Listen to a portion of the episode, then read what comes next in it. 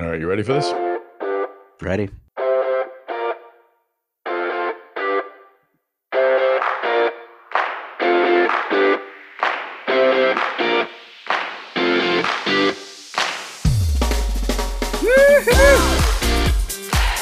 Hey everyone, this is Tom Salemi. Welcome to this episode of the Device Talks Weekly Podcast. This is a very special episode, special because it's the first one that we really recorded on the road. I was actually on the road. I was in Las Vegas attending MedMarc's annual broker meeting. They invited me and my guest today, Kwame Ulmer of Ulmer Ventures, to share some time on stage to sort of review some of the issues impacting the medtech industry. Kwame and I focused on things that have come to pass over the past two years and wanted to really understand their longer terms, or at least discuss their longer term impact. So, this week's episode of the Device Talks weekly podcast will review parts of my conversation with Kwame. Will be from the stage at the Waldorf Astoria Hotel in Las Vegas. But I also followed up with some folks in the medtech industry who could speak more intelligently than me about the issues that I brought up. So we will open up with uh, with Kwame. We'll find out about his story. We'll talk about his work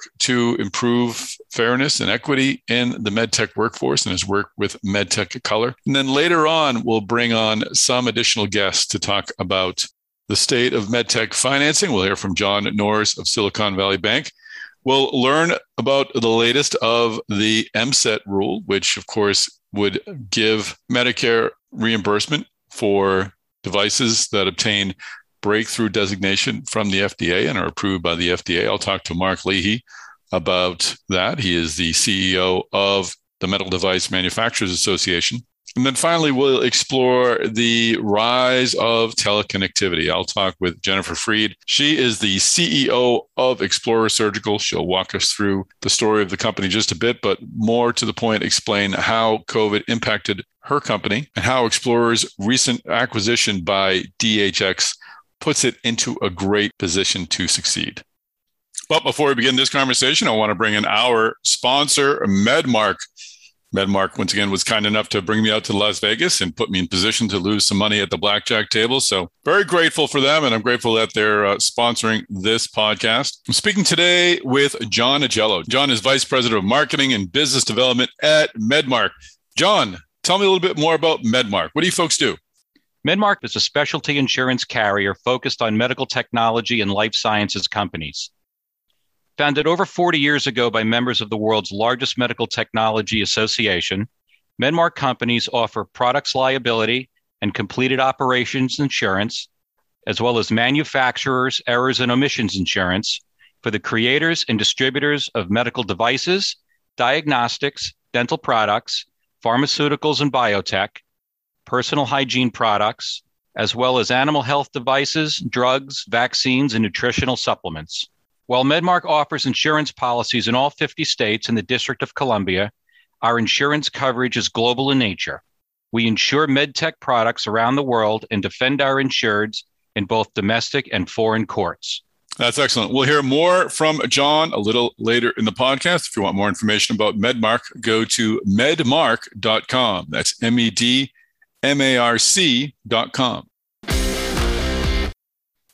All right, let's start this podcast episode. First, I'm going to cut out my little intro from on stage. Uh, frankly, I rambled on a bit and I actually got a little emotional. It was great being in front of people. And it was great seeing Kwame Ulmer. I, I, felt like I hadn't seen him in a long time. And then I came to realize later that Kwame and I had actually never met. This was one of those connections that you make uh, via Zoom and uh, during the lockdown. So it's great to meet him in person for the first time. And it was great to uh, to sit in front of a crowd for the first time. It was uh, really quite exceptional. But I started this conversation, as I do with every conversation on this podcast. I asked Kwame Ulmer how he found his way into the medtech industry. Oh, and one more thing. The uh, microphones at the start of the conversation were lapel mics. They didn't work quite well. We were uh, ultimately and, and very quickly switched over to handheld mics. The sound gets much better. So if things sound a little low at the start, stick with us, please. It's, uh, it's going to sound great. All right, let's hear from Kwame Ulmer of Ulmer Ventures. Yeah, so I guess it starts in graduate school where I was looking for programs that somehow were uh, had a relationship to biomedical engineering, and this was 20 years ago. my graduate advisor says, this material, nitinol, it's going to have a lot of applications in the medical device industry. It was kind of like that old movie, uh, yeah. Plastics, my friend. Exactly. That's the future, yes. plastics. I trusted him. Uh, it turns out that I got a job at the FDA and my main job was to review devices that had nitinol in it. Uh, so that was my segue.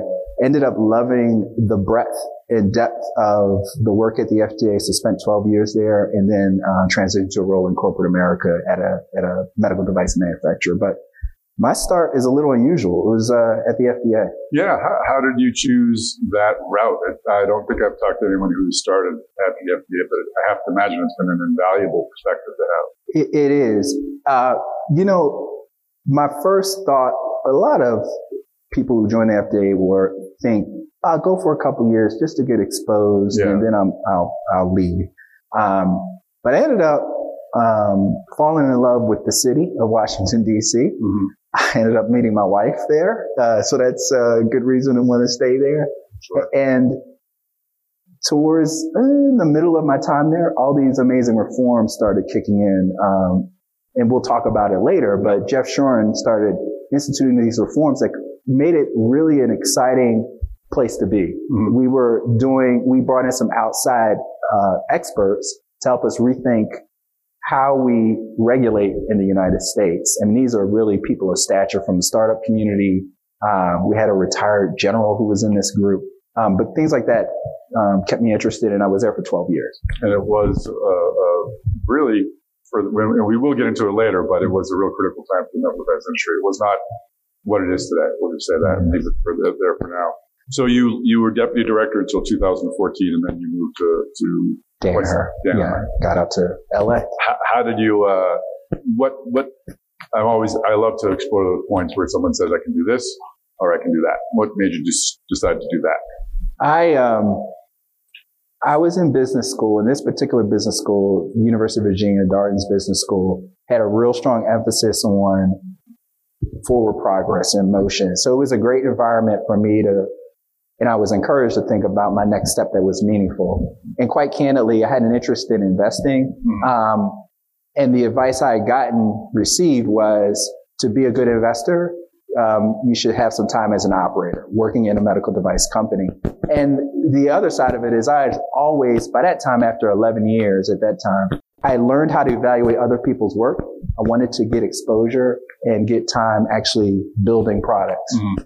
Um, so it was an obvious next step for me. Uh, and that's, that's how I decided those two factors. That's those are good reasons. And you went from Danaher to, to Wavemaker, which yep. was a venture firm. So you didn't take you very long to to go where you wanted to go? Yeah, it was. It's been a journey. Um, it's been a wonderful journey, and each step has prepared me for the next.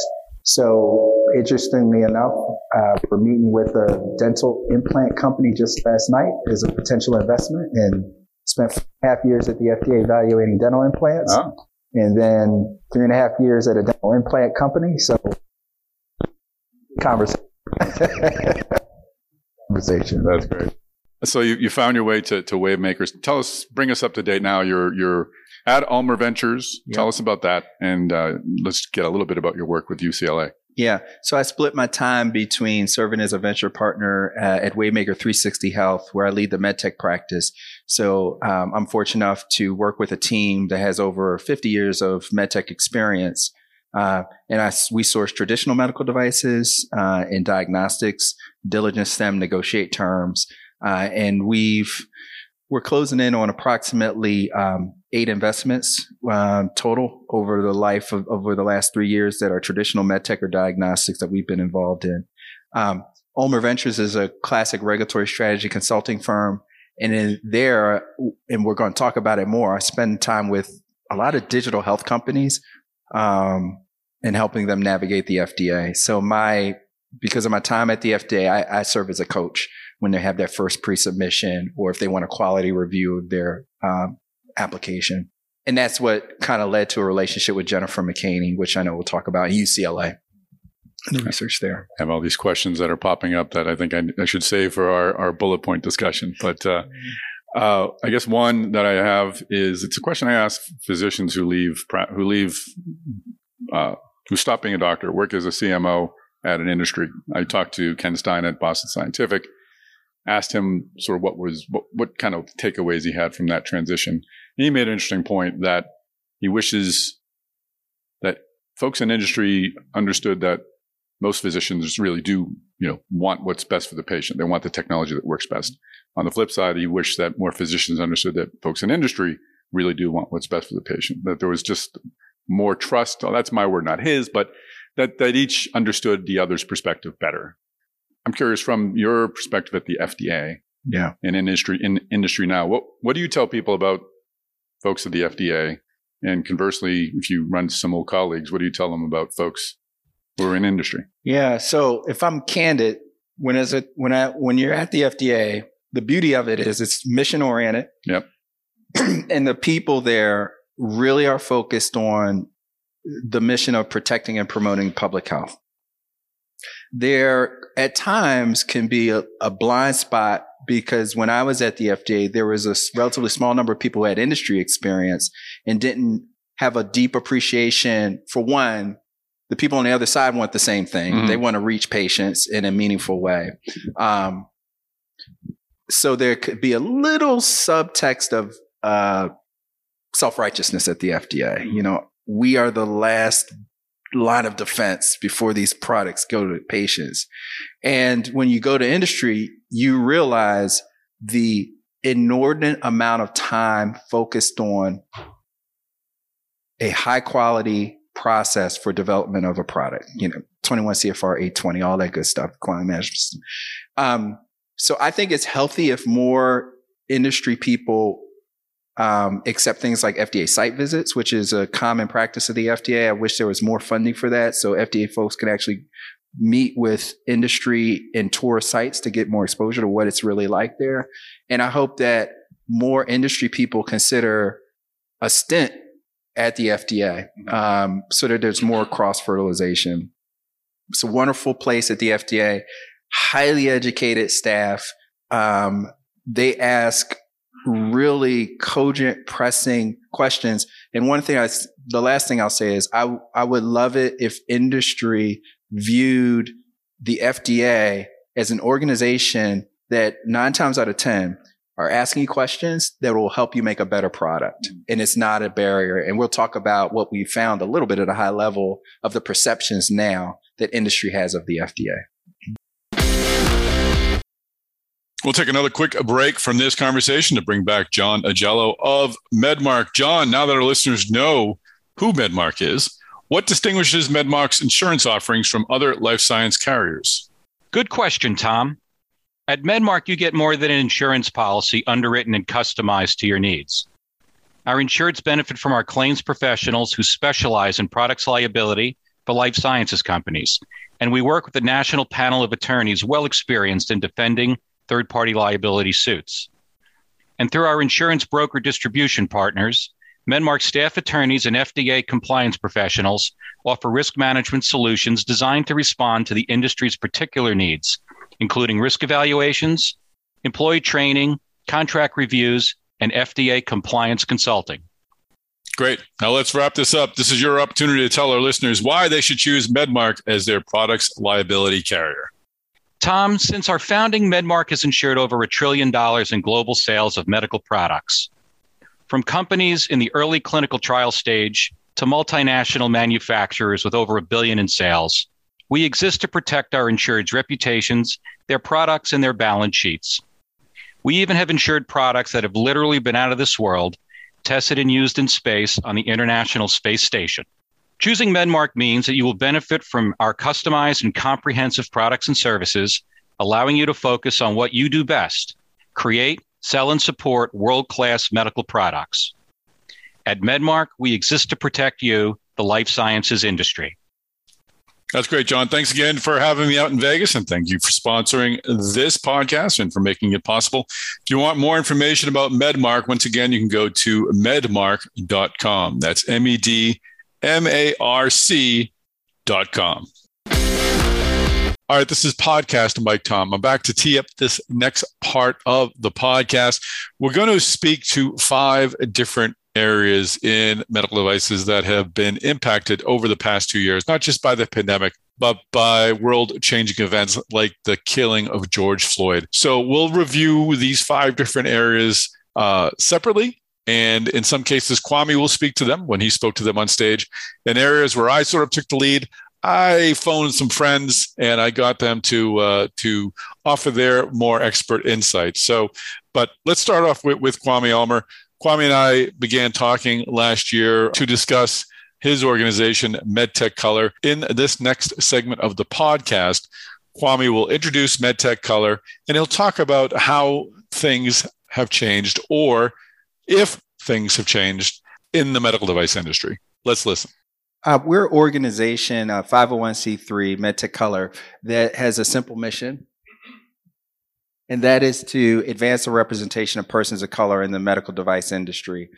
And we drew a lot of inspiration from what I like to call a sibling organization, MedTech Women, that started before us. They have a very similar focus because there's a gap in the leadership ranks, and we'll show some data um, such that there's value that's uh, being missed when organizations don't have more diverse leaders in their organization and sitting on their boards, et cetera.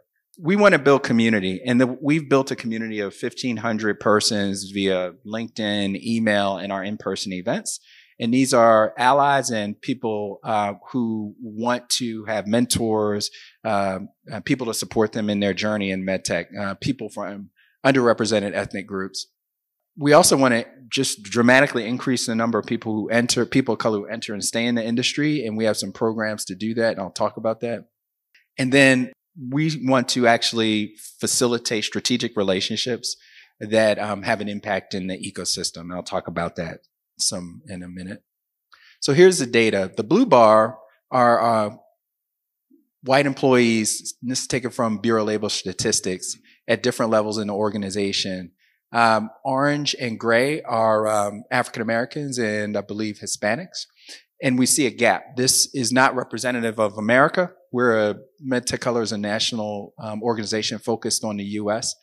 And the way we view this is um, a missed opportunity to add value to to your company, the top and bottom line. So, what does that mean specifically? We've had speakers like Omar Ishrak and Kevin Lobo talk about their specific aims to increase the number of women on their board and leadership roles because they believe the McKinsey data that says when you have these people in these leadership roles, you drive top and bottom line. Uh, so that's why we do this. And driving top and bottom line translates to reaching more patients. So specifically, we have these strategic imperatives. We want to diversify clinical trials. November 9th, uh, we had our first webinar uh, in conjunction with the FDA to give companies tools to have more ethnic groups in their clinical trials. We want to create 100 new black and brown CEOs. We had a pitch competition where we invested $100,000 in early stage companies that are managed and controlled by Latinx or African American people.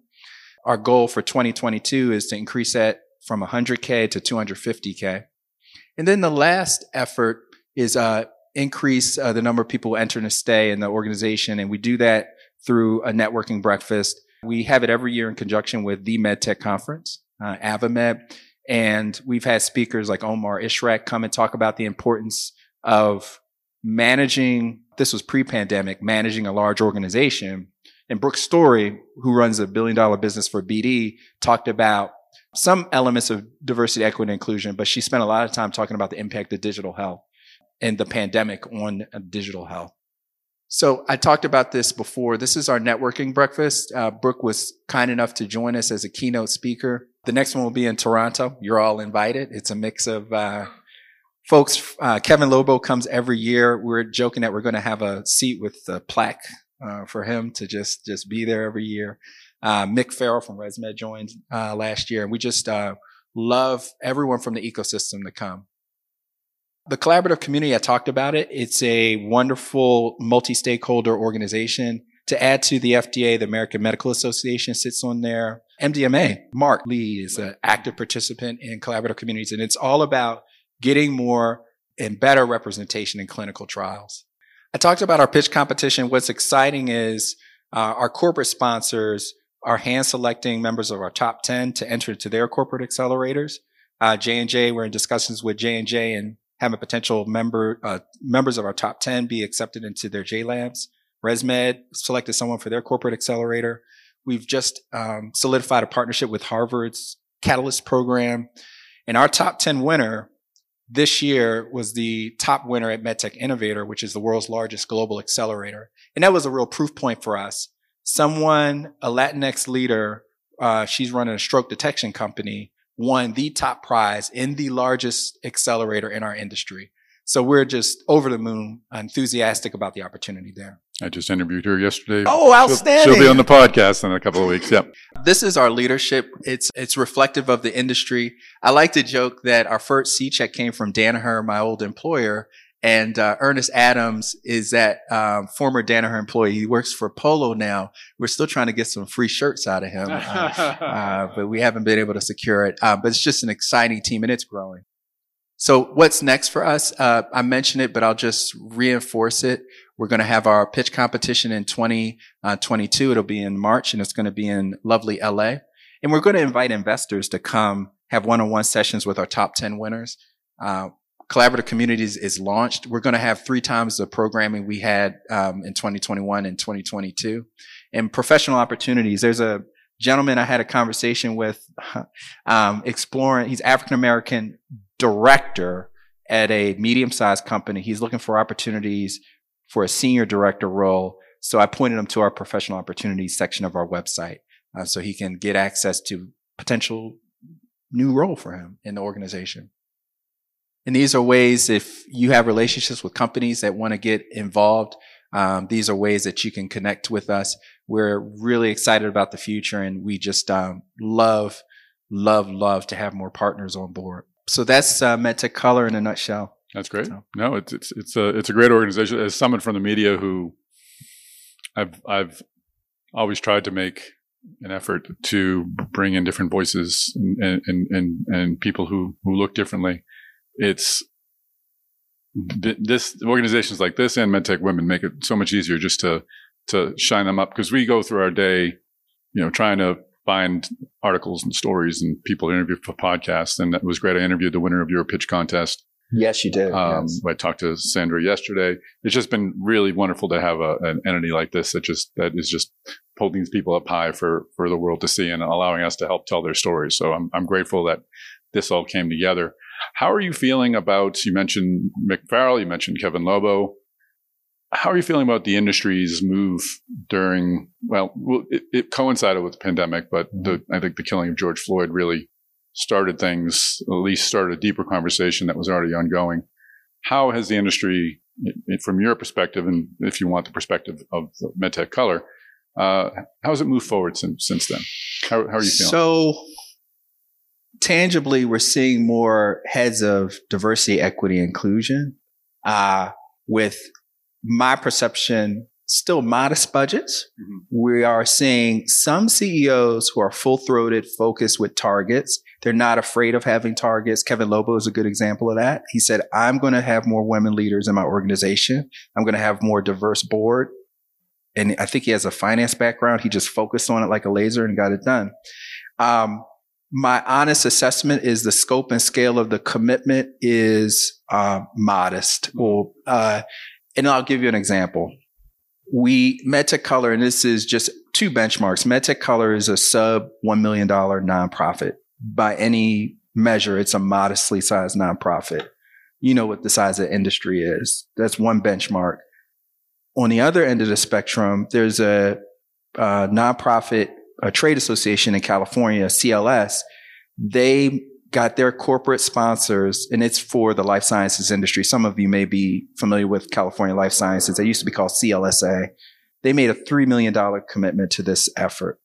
Uh, I think the commitment has to be tangible and then in the multi millions, and it will look different for different organizations. Um, and that's where we need to get as an organization. The one last thing I will say is the two main trade associations, national ones in our organization, Mark Leahy has been a strong partner, and AdvaMed has been an incredibly strong partner. They have a framework uh, for how to improve the state of diversity, equity, inclusion in our organization. I think there's an opportunity for more CEOs like Kevin Lobo to really 10x their impact and their focus on it. Interesting. And, and Kevin, yeah, I talked to him last June. We talked about specifically about increasing diversity, and he had mentioned that at Stryker they hadn't had an organization representing Asian employees, even though his family is from Asia. So they created that. But he also mentioned that prior to that time, diversity certainly included race, but a lot of the attention was on women, which is equally important. And it really sort of broadened the scope uh, as to you know what diversity looks like. And we had some numbers in terms of women representation. We have a uh, medical design and outsourcing is our printed magazine, and we have an episode. Um, we have a, an issue uh, uh, called "Women in MedTech," where we highlight women leaders or, or leaders who are women in the medical device industry, and we also track the top 100 uh, companies and, and, and, and, monitor their or, or aggregate data about their executive boards and their leadership. And uh, the numbers we had in 2019 was 18% of senior leaders were women. That went up to 20% in 2020 and 21% 2021. So it's a slow move in the right direction. Um, are you getting a sense that there's a slow move in the direction when it comes to representation of people of color? Yeah, and I think the the right word is slow. That's the right, uh, what's that adjective? Um, you know, I don't say this often. I view this as a multi generational effort. This is our contribution to this effort in a hundred billion dollar industry. And given the size of our industry and the makeup of America, there's a unique opportunity to put more focus on this. And it could be incentives in the health economics and reimbursement space that companies say, look, you know, we recognize the browning of America. We recognize that, you know, the emerging markets are not necessarily um, Europe anymore. There are other places in the world and we're going to get ahead of this and we're going to incentivize this. This is not an idea I came up with. I, I was talking to Carl St. Bernard and he talked about a role for health economics groups actually in this effort as well. So I think there's a lot of work to be done, but this is our this is our contribution, and I think um, we are positioned to help large and small organizations get better. Do, do you think we need a separate uh, one of the the, the conversations that came up that uh, as a I always thought about this as a workforce issue, but then the, the issue about clinical trials came up. Mm-hmm. And I was surprised, frankly, at the underrepresentation in clinical trials. It's it's certainly part of the the, the same larger problem, but it's a different part. Is That, do we need an organization focus on, on on that aspect? And MedTech Color works on on workforce, or or are you are you taking that all on? We are taking it on, and startups are taking it on. It's yeah. it's, it's it's fascinating. There's a uh, we call it DMV. There's a Maryland based startup that I met with two days ago uh, it's a digital health company. Their entire business model is to enroll more African Americans in clinical trials. That's their business. Wow. And they say 2% of African Americans enroll in pharma trials, et cetera. They have an interesting way to monetize that. So everybody makes money in relationships with HBCUs and uh, the Divine Nine, which is black fraternities and sororities. So those are two interesting ways that we could get at it. Now, if another nonprofit wanted to rise up that's only focused on diversifying clinical trials, I wouldn't wouldn't be opposed because we're one player in an ecosystem and it's all good work. Mm-hmm. All right, so that was our discussion about equity and fairness in the medtech workforce. Next, we're going to talk about financing. First, let's hear again from Kwame Ulmer. Kwame is investing heavily in, in digital health, and he'll explain why in this clip. But Kwame, to my point about, or my question about how is investing changed during the pandemic where, you know, I know you, people are making pitches over Zoom. That's all well and good, but more, more, more than that, how have, has the infrastructure or the ecosystem changed considerably over the last two years?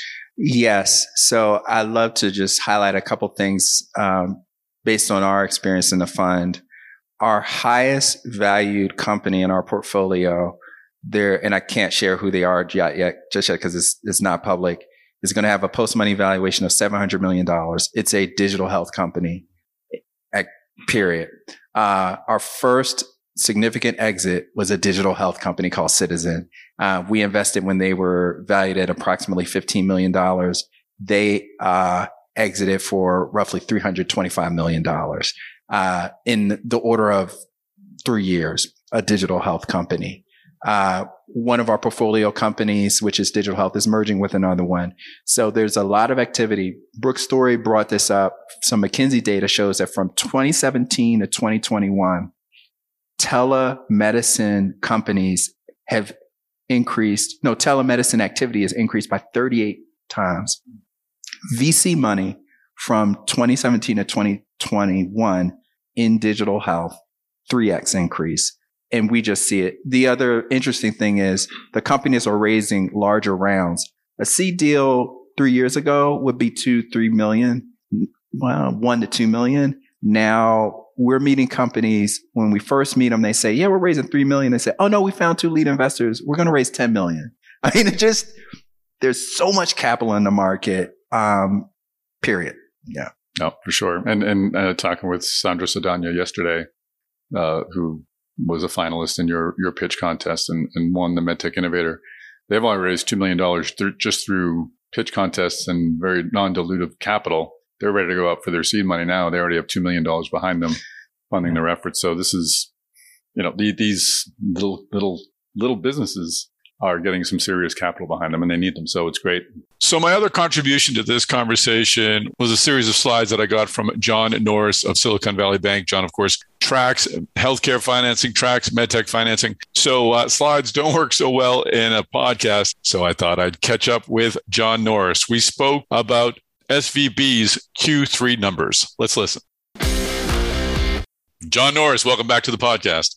Thanks, Tom. I'm always excited to be here. Thank you again for the slides at the at the MedMarc meeting. They were very helpful. But as I said, I want to go right to the source uh, and just understand some some big takeaways from the first three quarters of 2021. Let's approach it at, at, different stages. What what what sort of surprised you, and what the, what's changing in the early stages? On the early stage side, when you look at it over the last three years, you saw progressive actual downward action in terms of dollars invested into Series A companies, which was a little concerning because you think about, you know, these are the companies that are going to be setting setting it, us up for the next round of really big, exciting companies. And if you're not seeing a lot of Series A activity, it's really concerning. But I do think in 2021 that changed. First half of the year, we're at uh, a little bit more than 500 million invested in Series A, which put us on track to exceed um, what we saw in 2018 and, and definitely uh, exceed 2019 and 2020. And then Q3 was actually a really big quarter.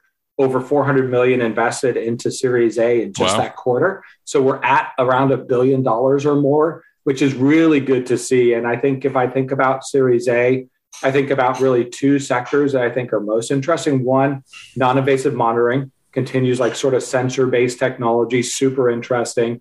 Uh, a lot of that is, is focused on cardiovascular. Hmm. And then the second one would be sort of on the neurostim side. Uh, but but included in that is some interesting sort. We saw this you know, Neuralink, which is sort of the Elon Musk company that raised a really huge round. Mm-hmm. Um, but you've seen a couple other Series A companies in the brain computer interface technology, which I thought super interesting, something to watch. That's amazing. That's that's extraordinary. Yeah. Okay. That we'll definitely watch that. Let's move into uh, to later stages. What are you seeing there? Yeah, and so later stage with with a a good Q3, we're actually at somewhere over seven billion dollars for the year for device, which again is is a record for a year at Q3. Um, so that's great. I think if I if if there's one big takeaway there, it's just seeing so much capital that's non-traditional venture, and these are sort of the the hedge funds, the private equity players, the late stage folks, a lot of them had been very successful on the biopharma side and maybe look to expand into other sectors. But this is your big source of capital for your Series C and your Series D. And you're seeing firms like D1 Capital and RA and Marshall Wace. And mm-hmm. these are the sort of folks that are that are coming in. And this is actually, I think, one of the reasons why Series A is up is that you have this really extensive pool of late stage capital. And the late stage capital, I think, has obviously been driven by the ability for, for, for really interesting companies to go public. With the IPO market open, you know, the, the, the later stage funds see this as an opportunity to get in early at a valuation that's you know maybe better than what they would get at an IPO, but then being in that round allows them to be an existing investor and maybe get more in the IPO. So it's interesting to see. I think you know if I think about the biggest deals being done in 2021, I would say you know robotic surgery continues to be very very big. And then, you know, similar to Series A, neuro, but that's where you're starting to see a lot of these PE hedge funds folks, and you're seeing these rounds at $40 million plus. Well, that leads us perfectly to our, our final uh, final point. We want to look at exits, uh, M and A, IPOs, et cetera. So, how's that looking? Yeah, I would say maybe starting off with the the other, which is the SPAC side. I think we're seeing you know interesting activity there. Overall, almost all the SPACs that we're seeing in healthcare have traded down once they de-SPACed and started trading publicly in the market. What is what is the de-SPAC? I saw the de-SPAC on the slide. Oh, so so yeah, so SPAC is really you, are announcing you're announcing the intent to merge, yep. and then when you actually consummate, you raise that money and you start getting traded publicly as this new entity. That's the de-SPAC. Oh, all right. So when you think about at de-SPAC, you think about the implied value when you announce the SPAC, and then you look at okay, now you're actually trading in the public market. What does that look like? Almost everybody's trading down. I see. Uh, kind of broadly across healthcare. Although I will say on the device side, you know, in the second half, we've seen two pretty interesting de-SPACs. One, Vicarious Surgical that was, you know, uh, the announced value a little bit over a billion. And I think it was trading at the end of October at like 1.6 billion in terms of value. So that's great to see. Yep. And then Humacyte was another one, announced value again a little bit over a billion and is trading right around a billion. So those are two really interesting ones. And I think, you know, the, the, the takeaway there is that at least you're raising a lot of capital. So even if you are trading down, you have time to sort of, you know, make back the shareholder value and you're, you're out into the public market. So that's kind of on the de-SPAC side or the SPAC side. I think you know what I look at one IPOs continue to be really strong. So as of sort of uh, the end of October, I think we're around 15 IPOs, which is the, the biggest number that we've seen since 2015. And the second half IPOs have been pretty strong in terms of the pre money valuations and the dollars raised. So it looks like the demand is really there. And I think it's a little bit mixed. You have, you have you have three that are down about 20%, and then you have three that are up uh, one significantly in Procept. Um, so good activity there. And I think that that is obviously it's good for the industry. And it's also exciting when you sort of take into account the private M&A that goes along with it. Because not only are we seeing really good activity on the IPO side, M&A is up too. And with the five M&A we've seen uh, so far in the second half, I think we are at around you know 19 uh, M&A for the year, wow. which puts us really close to the to 2015's record. And the dollar amount for upfront is up, and that's also exciting. But what's even more exciting, I think, in my mind, is that you're seeing all these sort of small and mid cap public companies that are coming in to acquire venture-backed device technologies. You see companies like NuVasive and SeaSpine, Axonics, Hillrom, et cetera, coming in to acquire medical technologies uh, from the venture side. All very exciting because it's not just your usual suspects. Usual suspects are still acquiring companies, but now you have another group of acquirers as well. And so that with the IPO market and a lot of capital that's uh, out there to be invested into medical technologies means that I think device is really in a good place right now. Fantastic. Well, outstanding information as always. John, thanks for joining us on the podcast. You got it. Anytime.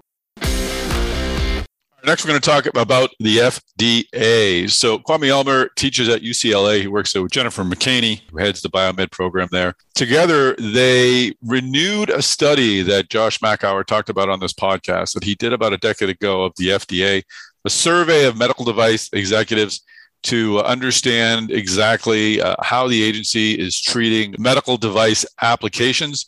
So it's a considerable undertaking to uh, understand just how things are going at the FDA. You may recall Josh Makower shared the origins of the survey that he did initially.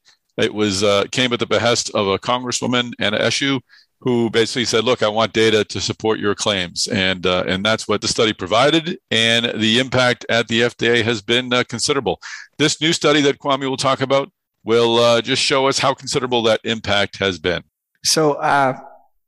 I had been bugging. Uh, Jennifer McCaney is a leader in the healthcare ecosystem nationally, but really has a big presence in Southern California. She's a um, professor at UCLA. She runs their healthcare entrepreneurship program uh, and the biodesign program, which is analogous to Stanford's biodesign program.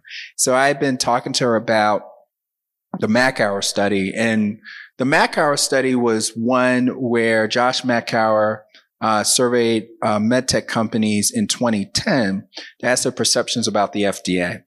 And um, we thought collectively, Jennifer McCaney, myself, and Christian Johnson, the investigators for this study, that there was an opportunity a decade later to not only ask about perceptions of the FDA, but ask questions about reimbursement.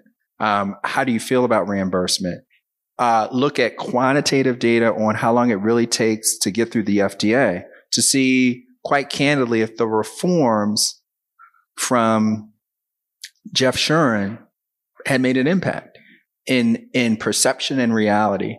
Um, and then ask new questions regarding digital health, uh, the breakthrough designation program, the guarantee four years of reimbursement. So it was an update, an enhanced update, and a more quantifiable look at the state of what it takes to get a medical device, digital health, or diagnostic company from concept to commercialization. And we have the initial data set in. We're analyzing it, uh, and there's going to re- be a report uh, put out in partnership with BCG. Uh, and we're going to go on a roadshow, Tom, and hopefully we can be a stop on your roadshow to share the results. But in a nutshell, we can now say with definitiveness how much it costs to take a 510K device from concept to commercialization. We can say with clarity how many months it takes. We can say with clarity this is the perception of the industry of the role FDA plays. Are they a barrier, a burden in 2021? We can answer those questions now.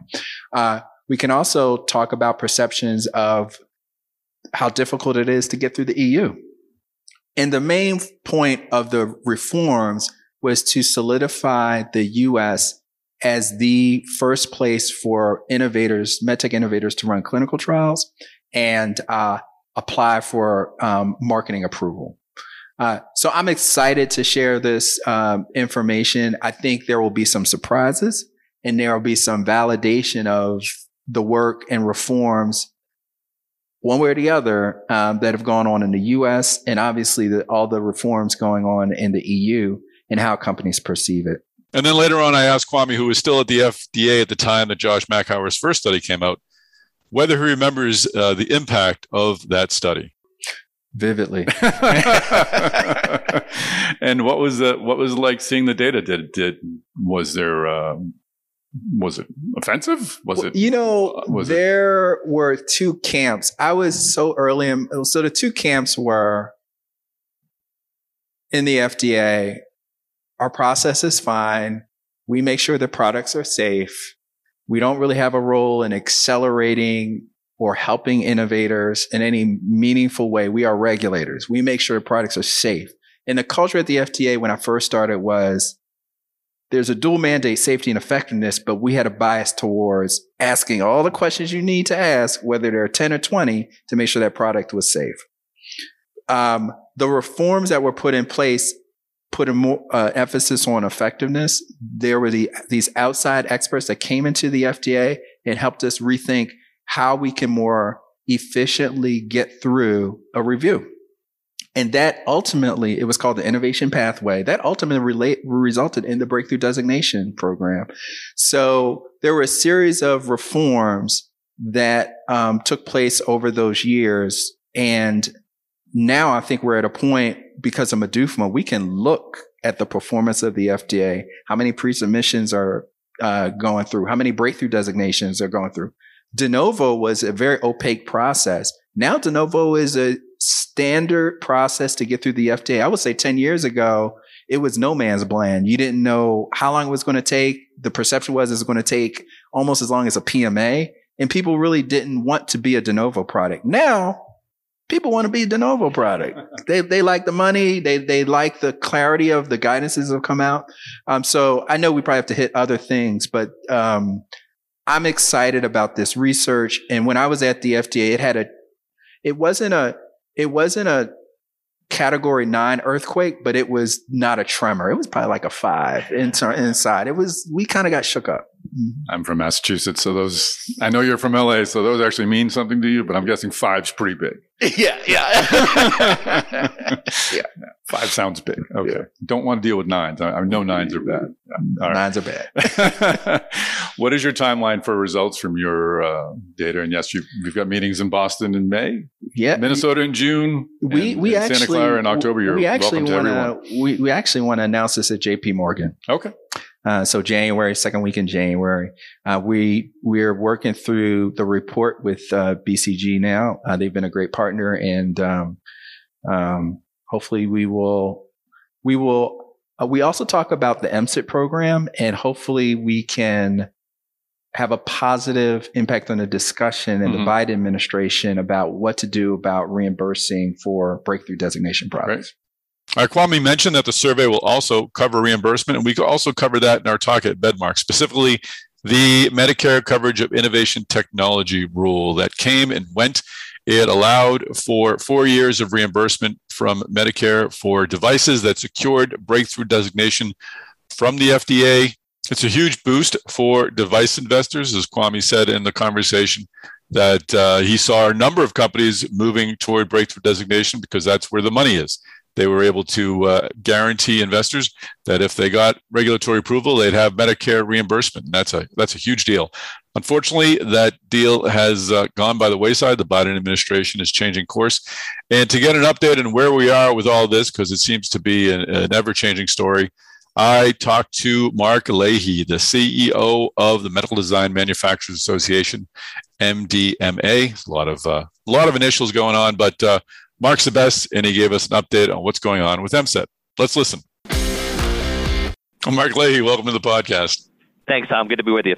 It's great to uh, great to get an update on uh, on the Medicare coverage of innovation technology, the MCIT rule. It's we've had a lot of back and forth uh, on this. Take us back, if you would, to uh, when it was first introduced. I had that happening in, in 2019, but it was it not approved until 2021. Can you give us a little history?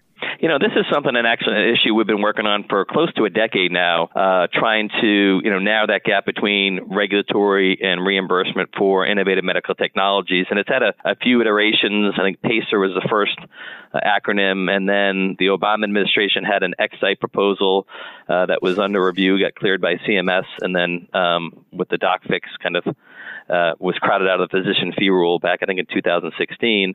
Um, and then with the Trump administration came in, uh, there was an effort to revisit, and, and ultimately there was a proposal uh, under review at OMB for for um, uh, a little over a year, I think, and then ultimately the the uh, proposed rule was put out in September of 19, and the final rule was issued in January of 2020 give us just a, a, quick description of, of what the rule does. The the first one that came out in in uh, in September of 2019. So the proposed rule in September of 2019 would have provided uh, automated automatic coverage for FDA designated breakthrough devices for a four year period.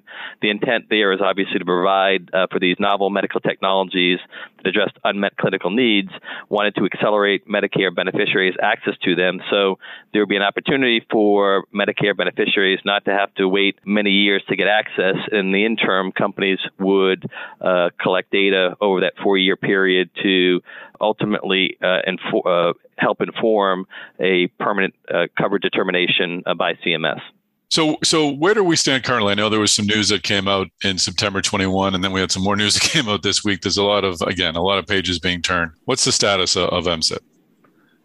Sure. So the new administration came in, obviously paused all regulations and rules that weren't implemented, issued some additional uh, rules seeking uh, feedback, and ultimately what came out last week was very disappointing. Uh, not necessarily surprising was that uh, CMS was actually rescinding uh, the previous rule, the MCIT rule, so that the MCIT 1.0 will not be moving forward. That rescission will officially take effect on December 15th. However, CMS has noted in a number of uh, press releases and FR notices their desire uh, to enhance and improve coverage for innovative medical technologies. They've indicated that you know there is a need here, potential for additional rulemaking, and I think what what we remain optimistic about in talking both with professional staff there, but also you know I think health policy experts across the political spectrum, well-regarded folks like Mark McClellan and and the team at Duke Margolis have come out and expressed support for an MCIT-like approach. There's overwhelming bipartisan support. You may have seen just this week the Cures 2.0 legislation was uh, introduced by Congresswoman DeGette and Congressman Upton. Uh, again, building off the overwhelming bipartisan support they had for the 21st Century Cures le- legislation in 2016. Uh, and one of the key provisions in Cures 2.0 is an MCIT like approach. So, again, what we remain uh, optimistic uh, about is the, the ongoing understanding that there are critical novel medical technologies out there that can absolutely improve patient care for Medicare beneficiaries. And we should be doing everything possible to narrow that gap between the regulatory and reimbursement landscape to ensure that these Medicare beneficiaries have timely access to these uh, critical medical technologies.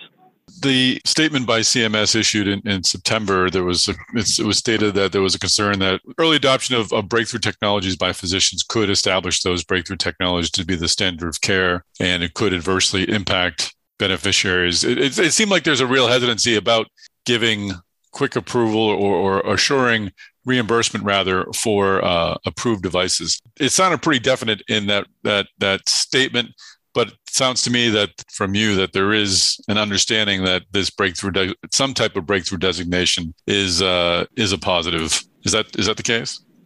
Know, I, th- I think there's a, you know, and, and again, I want to speak for CMS, but I think, you know, in various uh, as you said, iterations and rules or comments they put out, there were certain things that they highlighted about the initial rule. For example, there was no requirement for data collection in order to qualify for MCIT. I think that's something that is you know any of the companies we've talked to uh, about this, uh, we're going to be collecting data, and so if they wanted to have mandatory data collection for the purposes of qualifying for MCIT, I think that's uh, you know a reasonable uh, refinement to make, mm-hmm. ensuring that that um, that data set inc- includes Medicare beneficiaries. Um, I think that was an, another area where folks said, well, you know, you could come to the market or, or, get through FDA with no data at all on Medicare beneficiaries, and so how could you make a claim to to have a, a benefit to Medicare beneficiaries? And I think again, that's something that's a, a workable uh, issue to address.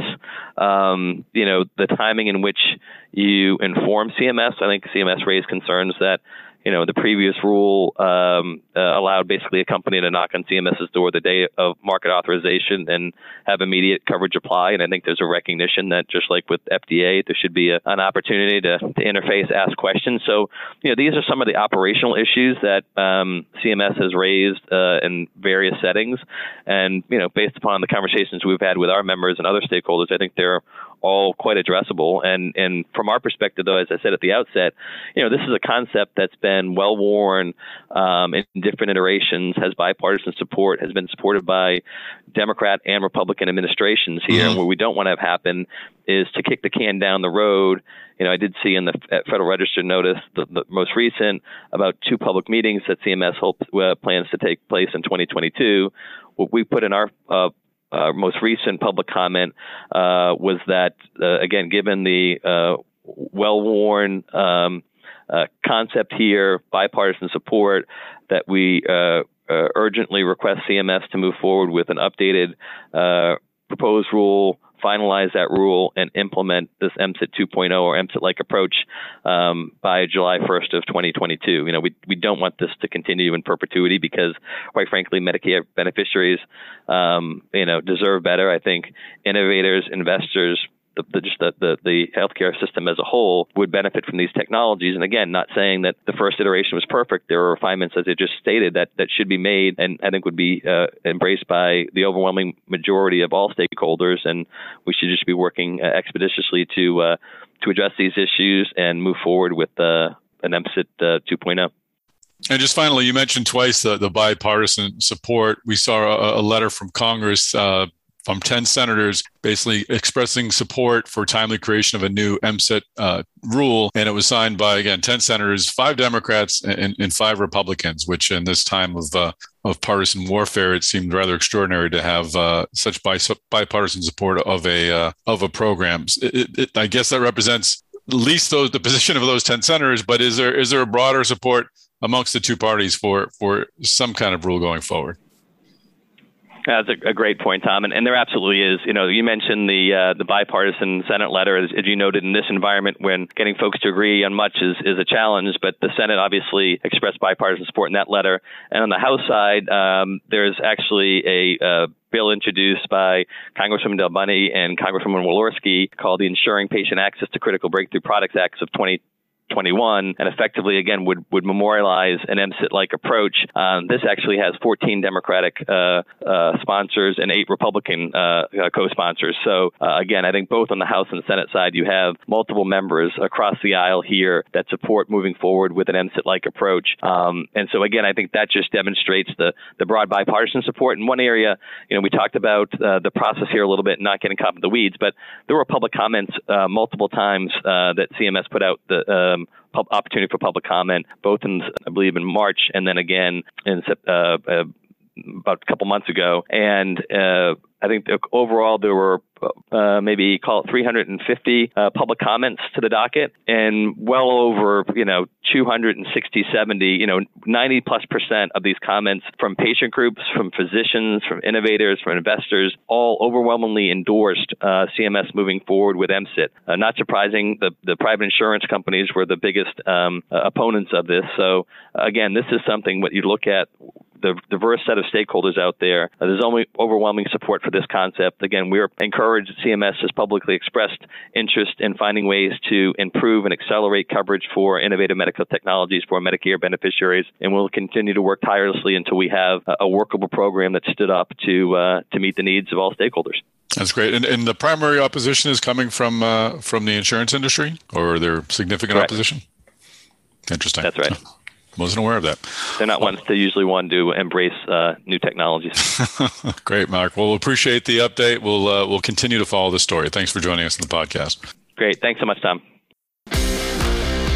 We clearly covered a lot in this discussion. And the final point that we talked about were new tools and technology, how they were affected over the last two years or how they grew over the last two years. We talked a bit about telemedicine, but uh, really focused in on telesurgery. On this podcast, we've uh, interviewed folks from Avail and Proximie and Explorer, and uh, just really wanted to highlight how those companies have grown uh, during the pandemic at a time when sales reps and surgeons couldn't get into hospitals or into ORs. So, to illustrate the point of, of how telesurgery has been impacted over the last two years, I contacted uh, Jennifer Fried. She is co founder and CEO of Explorer Surgical. Explorer recently was acquired in quite an interesting deal that really should put it front and center in front of a lot of medical device companies. Let's listen. So Jennifer, tell us about the uh, the origins of Explorer Surgical. What uh, what led you to uh, create the company and, and co-found the company and create the product?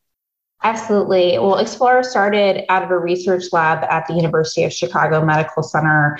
Um, it's founded by Dr. Alex Langerman in 2011. Um, he's a head and neck surgeon and also an academic researcher that was focused on studying operating room workflow and operating room efficiency, or the lack thereof, as we like to joke. Um, and he really founded it based on his own experience, where he saw a lot of variability in what happens in the OR and procedure suites, with a lot of it really being driven by who was showing up to support a particular case and how many different types of procedures and products and you know new techniques were being used in that room. And so I met Alex in 2000. 2013 um, when I went back to graduate school. Mm-hmm. And I've been working as a healthcare investor in Silicon Valley, investing in early stage med tech and early stage healthcare IT.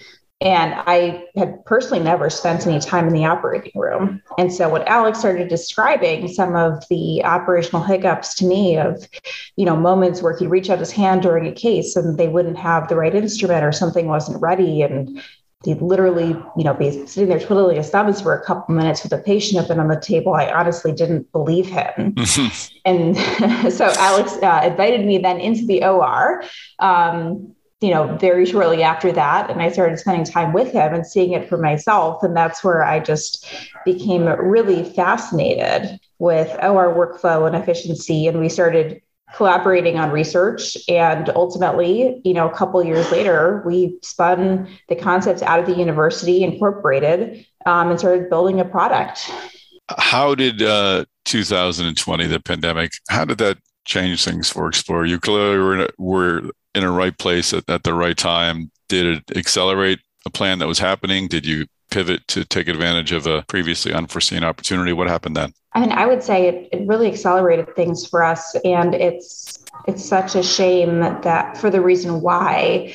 But you know, prior to 2020, you know, I think med tech companies were really excited to work with us, um, but you know, we were still seen we were still seen by a lot of different groups of the med tech as a nice to have versus a must have. Mm-hmm. So, you know, thinking about digital technology, thinking about, you know, remote access, um, all of these things made sense well before 2020, right? But until, you know, what I, I say the impractical became impossible, Mm-hmm. That's what really drove change for the industry.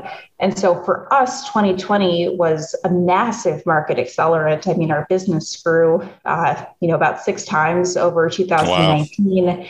Overnight, all of a sudden, we couldn't keep up with demand and interest. Um, and so, you know, I think it's a silver lining of a really awful situation that you started to see the industry that's often been very slow to adopt new technology really embrace digital and embrace change and look for new solutions and new technology. Well, as we emerge from the pandemic, hopefully, uh, it's clear though that that the changes that came last year aren't aren't changing back, at least not uh, uh, not completely. And I think your recent news, your recent uh, acquisition, uh, is an indication of that. Tell us about the deal and uh, what does what does it mean for Explorer going forward?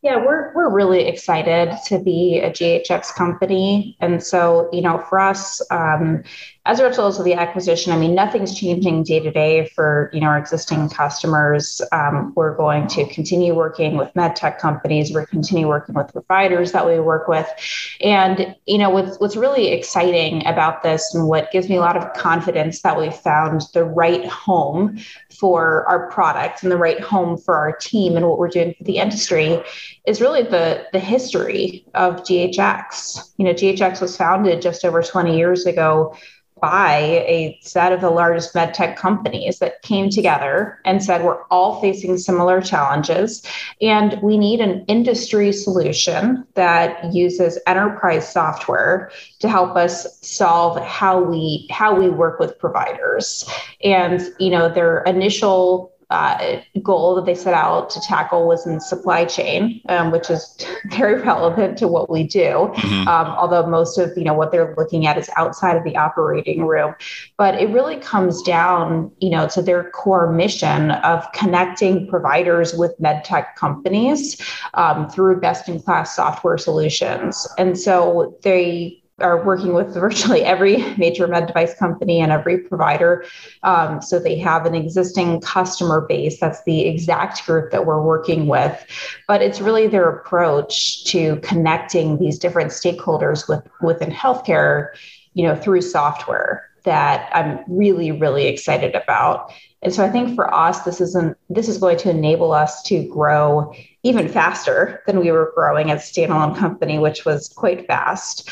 Um, but also, I, I'm excited for our team to be able to learn a lot of their best practices and apply what they've been doing um, in enterprise software so well for the past two decades and apply that to our team. That's fantastic. Well, I'm glad the uh, I'm glad you were there to to help the medical device companies when they needed it, and uh, I'm glad your uh, your future is somewhat more secure with the with the acquisition. Thanks for for joining us on the podcast. Absolutely, thank you for having me, Tom. Well, that is a wrap of this very, very unique episode of the Device Talks Weekly podcast. Thanks again to MedMarc for having me out in Vegas for their brokers meeting. Thanks again to uh, my most excellent guest and partner on stage, Kwame Ulmer of Ulmer Ventures. It was a uh, terrific talk. I'm glad we could share some of it with you here on the podcast very happy that Jennifer and John and Mark made themselves available to sort of help me illustrate the points that I made on stage. So I hope we've provided you uh, with just some some things to think about as we uh, begin, believe it or not, to uh, think about the new year. Once again, thanks again to MedMarc for having me out there and for sponsoring this podcast episode. If you'd like to find out more information about MedMarc, you can go to medmarc.com. That's MedMarc with a C. If you want to uh, learn more about MedTech Color and contribute to their very important work, go to medtechcolor.org. And of course, if you want to find me, I am on social media. You can find me on LinkedIn and on Twitter at MedTech Tom. Once again, that is a wrap. If you'd like to find more episodes of the Device Talks Weekly Podcast, go to devicetalks.com. You can also learn about our events and other podcasts there as well. You can also subscribe to this podcast on Google, Apple, Amazon, Spotify, and most major podcast applications. That's it. Thank you again for joining us on this episode of the Device Talks Weekly Podcast.